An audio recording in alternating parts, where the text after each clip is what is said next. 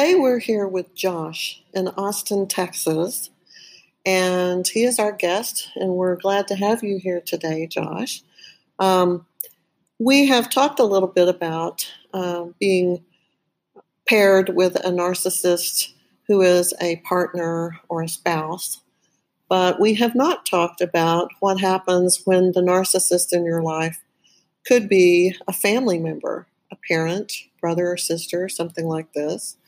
So um, we're going to talk a little bit about that today um, to try to have a little bit deeper understanding of uh, what it is and how to navigate through such an experience. So, um, welcome, Josh. Thank you. Um, let's begin by letting you share a little bit about your experience growing up in your family with the dynamics being what they were with a narcissist in the house. Um, and kind of describe a little bit about your um, childhood and teenage years in that setting.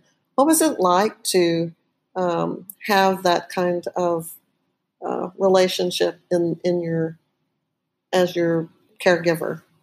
Uh, well, to be honest with you, it was really challenging most of the time.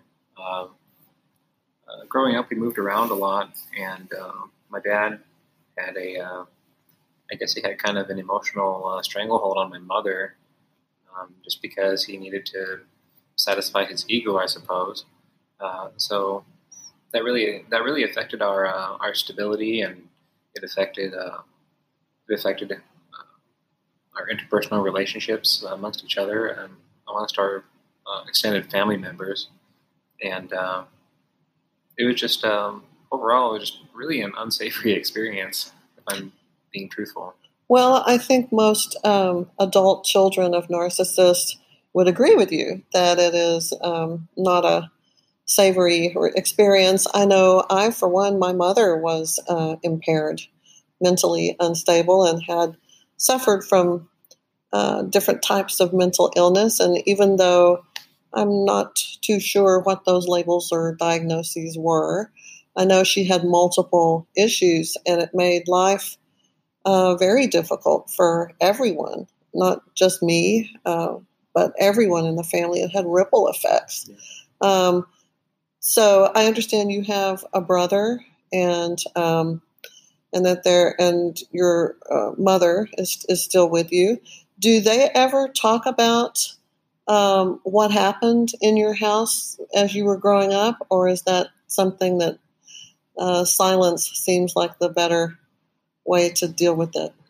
Well, um, I guess at the moment, silence is the uh, the preferred way to deal with it, just because of the nature of uh, how how far spread our, out we are. Um, but when I was uh, when I was younger, and probably my mid twenties, uh, we were, a lot of discussions were had about their experience with my dad growing up, uh, you know, versus my experience. And uh, unfortunately, there seemed to be a common thread in all of our lives growing up with him. Uh, he just he always wanted to um, always wanted to be in control and always wanted uh, the adoration of his children um, and not really not really doing much to uh, reciprocate that in any in any genuine fashion. Mm-hmm. One of the main things I think that is a common denominator with all narcissists is their um, inability to have genuine connection and emotion with the people they are supposed to uh, have as family or as their partner or something. And they seem to be incapable of experiencing things such as empathy or remorse for the things um, that they do, sort of a moral deficit, if you will.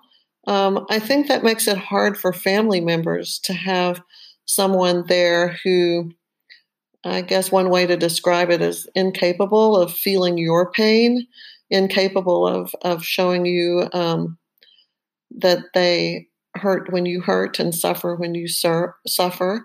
Um, how have you come to terms with that now that you're you're older? You're, um, I think, in your 30s now. Yeah. Uh, so, how have you come to terms with that emotional unavailability that you experienced? Well, it's been a it's certainly been a process, and I feel like it's um, at least in my circumstance, uh, the process has taken uh, much longer than I had anticipated. Um, I've had to uh, I had to learn how to kind of be my own champion in a way, uh, especially because when I was growing up, um, as you had mentioned, uh, my dad was uh, just had a really difficult time relating emotionally, and anytime I would try to um, talk through any disagreements or anything like that, he would just his entire appearance would change. It would seem like, and he would stonewall me and uh, and just basically divert the conversation at all costs. And so it's been uh, it's been a very long process in learning how to um, understand that that's not that's not the normal, and uh, you know, and that and that I should I should learn how to learn how to advocate for myself and and uh, and just do what's right for myself instead of trying to appease another person's ego. Well, I, I do think that the ego uh, is certainly out of proportion and uh, not as it should be with people who have personality disorders. Um, but, you know, as children, that's when we are supposed to learn our place in the world and how to interact with other people and have those interpersonal relationships and how to have empathy for the suffering of other people. We look to our parents to show us that, to model that to us. And if our parents are impaired in some way so that they're incapable of uh, teaching us what we need to know as we're growing up so that we can be healthy, independent individuals when we become adults, then that makes um, life so much harder to try to figure that out. We have to self parent in a way to teach ourselves what we should have learned when we were younger, but but we didn't. Um, so, do you have any um, tips or suggestions for people who are living with family members who are narcissists or on that personality disorder spectrum somewhere? Well, I would say uh, don't don't be afraid to seek out therapy, and even beyond that, um, at least in my circumstance, uh, growing up, uh, the examples that I that I was given weren't necessarily uh, the most constructive, and so a lot of the ways in which I in which I grew up and I kind of modeled my behavior was through my friends. And if I could, um, I guess if I could offer any other advice, I would say that having you know having people in your life that you care about outside of your biological family to potentially kind of offset um, what, a lot of that incongruent behavior. Uh, it can be a good way to kind of, kind of help yourself along and and um, just learn learn how to learn how to learn how to develop in a more constructive way. Mm-hmm. Yes, I've I've heard other people um, say something similar about the need for a connection with other people, um, peer groups, support groups, finding your tribe, that kind of thing. And you know, uh, as I was growing up, I was always very uncomfortable with the idea of um, distancing myself from my family and and trying to find a new family of choice that that I had selected for myself. Uh, it's that felt like a betrayal to me of my blood family to reject them in such a way. But I I understood as I got older that there does have to be uh, some kind of boundary or separation between yourself and that toxic person, and it's a matter of survival uh, to mm-hmm. put that distance or that boundary um, between yourself and that person so that you're not vulnerable to harm. And it's not as if you're rejecting them so much as it is you're choosing to try to have health and wellness and self preservation. And you're doing it because it's the only thing you can do and be okay with yourself. So, um, I, I do think that that's an important thing to think about um, in in this whole process of, of recovery. Um, do you have any um, experiences that you feel were important learning experiences, awakening, sudden awareness about your situation, or has it just been a slow realization of what it was? I would say um, overall it's been a slow real, realization, but um, the the entire process has occurred in waves. Um, I know that uh, well, my dad passed away in 2007, and so a lot of uh, a lot of a lot of things kind of came to the surface in in, in his personal life that he didn't disclose, and so um, basically just kind of starting starting with a bombshell, and then learning how to work through that, and then um, as you look back, your opinion your opinion changes of them kind of changes and ferments a little bit, and uh, you know, oftentimes I'll find myself even I know it may sound odd, but trying to justify his behavior just because I'm at a point where uh, I've worked through a lot of anger with it, and I'm just I'm choosing compassion, and so I'm trying to find I'm trying to find that line that works for me between um, acknowledging what he did and, and, what happened, and and also kind of giving myself the freedom to move on. Mm-hmm. Yes, we all have to move on. I think that when you speak of of the process, of recovery and healing and coming into your own self, a healthier version of, of yourself than you had when you were growing up. Uh, at what point did you uh, were you able to name it and know that he ticked all the boxes and met all the descriptions and that the the research and due diligence you did to try to understand him to be able to ascribe that name to it that he had narcissistic personality disorder. How, how did that come to pass?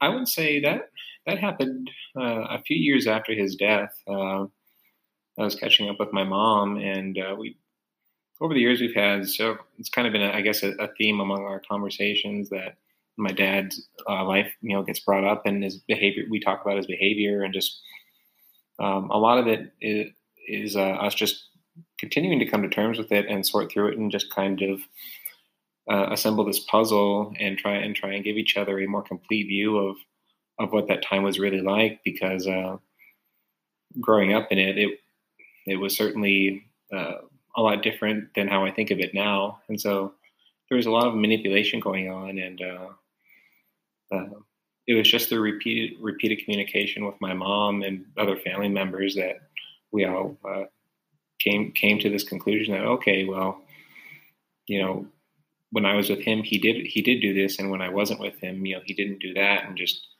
um, kind of retracing a lot of these steps mm-hmm. that uh, he took and these paths that he walked because he was very elusive. Um, it was just yeah, it was just the communication that kind of brought everything to light and allowed us to see um, all the different facets of his life that he did not choose to disclose. Mm-hmm.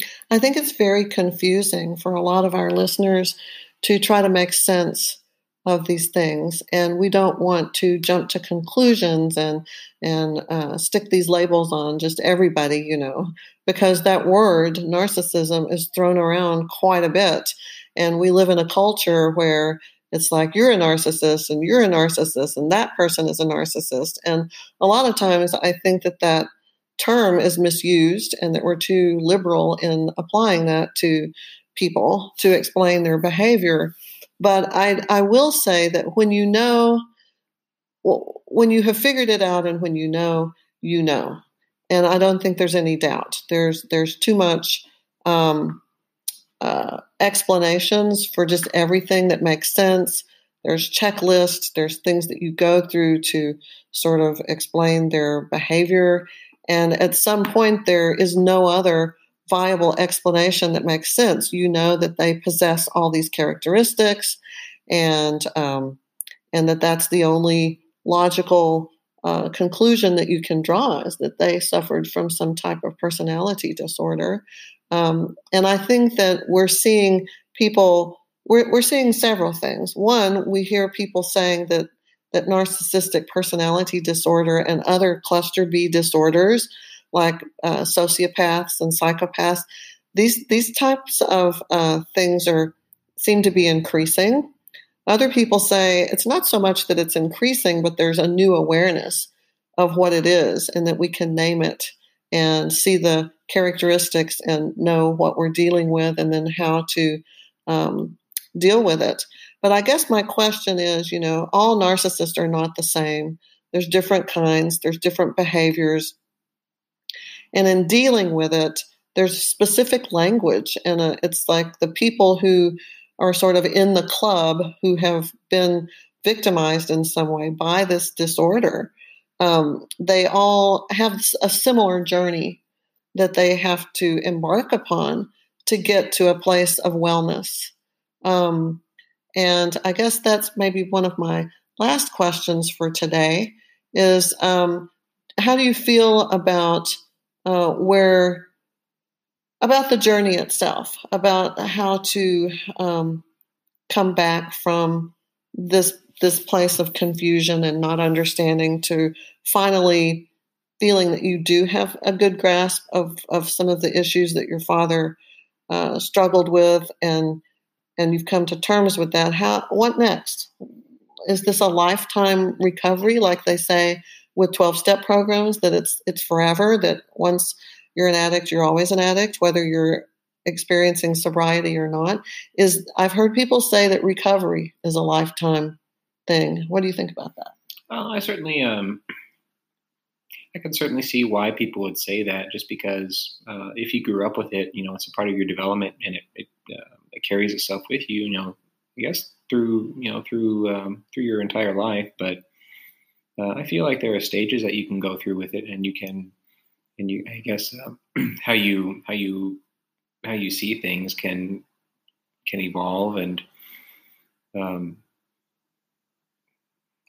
well, you know, they, they do say that it's um, partially uh, narcissism comes from genetics, that it's runs in families. It could be partially at least hereditary. And then other people say that it's more trauma based, that it, it's a, a result of it's a defense mechanism for survival and self preservation that the narcissist has to do because they have experienced such traumatic abuse and neglect as a child. And so there's different theories that explain what creates this.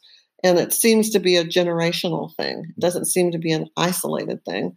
So how do you think we we as um, victims of narcissism can stop that so that it doesn't continue in a cyclical way with future generations? I would say um, I would say one key thing would be to stop rationalizing abuse. Um, it can be pretty easy to do that, and at least in in my experience, um, my dad's behavior kind of promoted that in a way, uh, just because uh, the more that we would excuse his behavior, the the less the fewer consequences he would have to address, and you know the fewer questions he would have to answer, and so he could he could continue these patterns uh, unhindered in, in, that regard. Mm-hmm. Um, with his case, I feel that for him it was uh, due to the abuse that he suffered as a child, and a lot of this I learned um, in my teen years, and even more so after he passed away, unfortunately.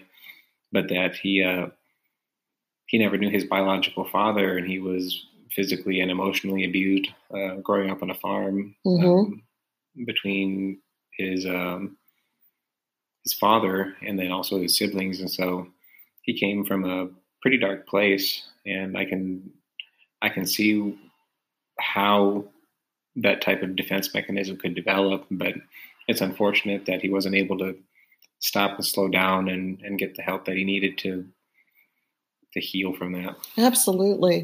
And they say that um, for people who are trying to recover and get to a place of wellness, that first step is understanding how uh, just all the logistics of how a person becomes a narcissist and what is a narcissist and and being uh, well informed which i'm guessing is probably one of the main reasons that we're here today is to help educate people about this experience. But after you understand all that you can about narcissistic personality disorder, I think the next step, which is the most critical step, is to work, start working on yourself and to find ways to heal yourself and parent yourself and um, achieve some kind of wholeness and wellness that you were not able to have at a younger age. So, um, any final words for us? I would say uh, that yeah, this this this process is a is a journey, and it's not going to change overnight. But uh, don't don't be don't be afraid to put yourself first, and in doing so, uh, make sure that you're accountable for yourself, and and not let you know not not let your behavior become rationalized or or um, you know it's just it's just all about learning how to take care of yourself in a more constructive way and um, if you can manage to do that by being accountable to yourself and and uh, just knowing that you know that you're going to be all right then it's it's it's definitely worth your time and it's it's worth uh, striving to reach a place where you have really, really strong, healthy emotional bonds because it's gratifying in a way that you don't really comprehend or can appreciate when you're growing up in that type of environment. Absolutely. And that's what we all want healthy bonds and connections to other humans. And we're, we're getting there, right? I, I feel confident. So um, I want to thank you, Josh, for being with me today uh, to help bring this into the light.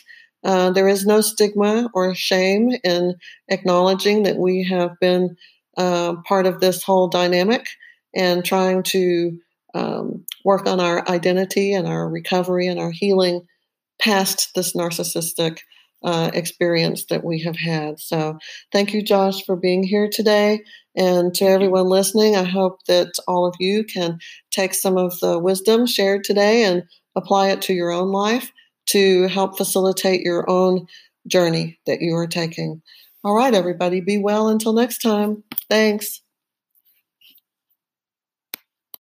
When you need mealtime inspiration, it's worth shopping Kroger, where you'll find over 30,000 mouthwatering choices that excite your inner foodie. And no matter what tasty choice you make, you'll enjoy our everyday low prices, plus extra ways to save, like digital coupons worth over $600 each week. You can also save up to $1 off per gallon at the pump with fuel points. More savings and more inspiring flavors make shopping Kroger worth it every time. Kroger, fresh for everyone. Fuel restrictions apply.